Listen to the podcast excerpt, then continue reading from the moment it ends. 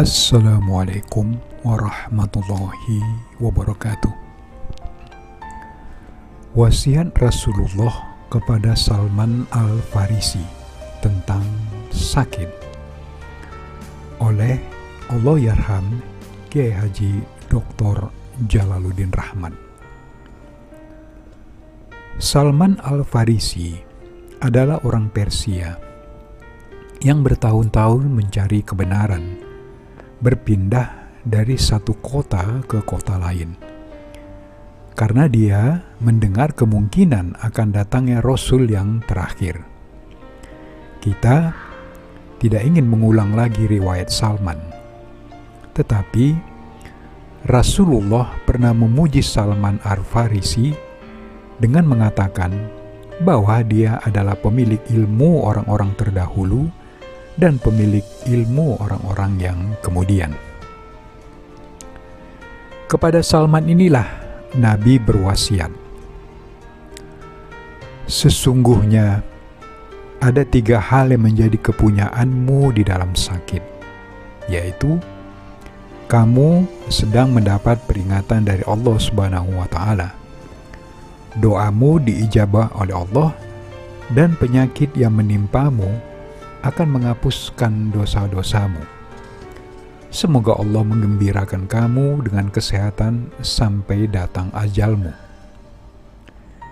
Karena itulah, ada doa Ali Jainal Abidin, cucu Rasulullah yang mulia, ketika dia sakit. Ketika Anda ketika sakit, Anda dianjurkan mewiridkan doa ini yang menyebutkan, Ya Allah, Aku tidak tahu mana yang harus aku syukuri di antara sehat dan sakitku. Mana di antara kedua waktu itu yang paling patut aku sampaikan pujian kepadamu? Apakah waktu sehat ketika engkau senangkan aku dengan rezeki-rezekimu yang baik? Dan engkau giatkan aku dengan rezeki itu untuk memperoleh ridho dan karuniamu?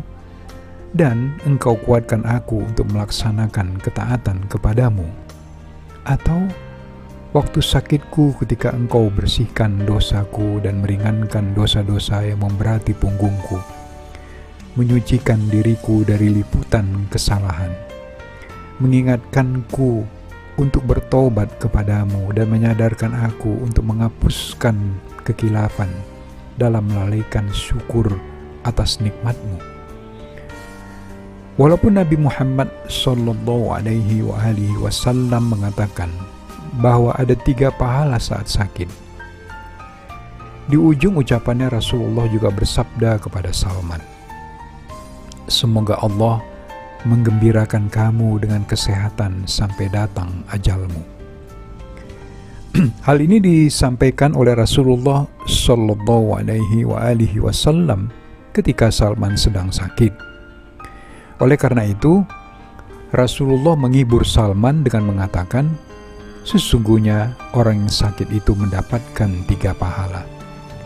Bahkan di ujung hadis itu Rasulullah juga mendoakan Salman mudah-mudahan dia diberikan kesehatan sampai akhir hayatnya. Pernyataan itu menunjukkan bahwa walaupun sakit itu mendapatkan pahala, kita tidak boleh mengharapkan sakit atau mencari jalan supaya sakit. Akan tetapi, kalau suatu saat kita sakit dan tidak bisa tidak kita semua pernah mengalami sakit, maka kita mesti mengingat wasiat Rasulullah kepada Salman ini. Gunakanlah kesempatan sakit itu untuk memperbanyak zikir kepada Allah Subhanahu wa taala. Ada orang-orang yang di ujung hayatnya sakit terus, tidak sembuh-sembuh, Hal itu merupakan suatu keberuntungan baginya. Apalagi jika dulu ketika masih sehat dia hampir tidak pernah berzikir kepada Allah. Bahkan banyak orang yang waktu mudanya lebih banyak lupa kepada Allah daripada ingat kepadanya.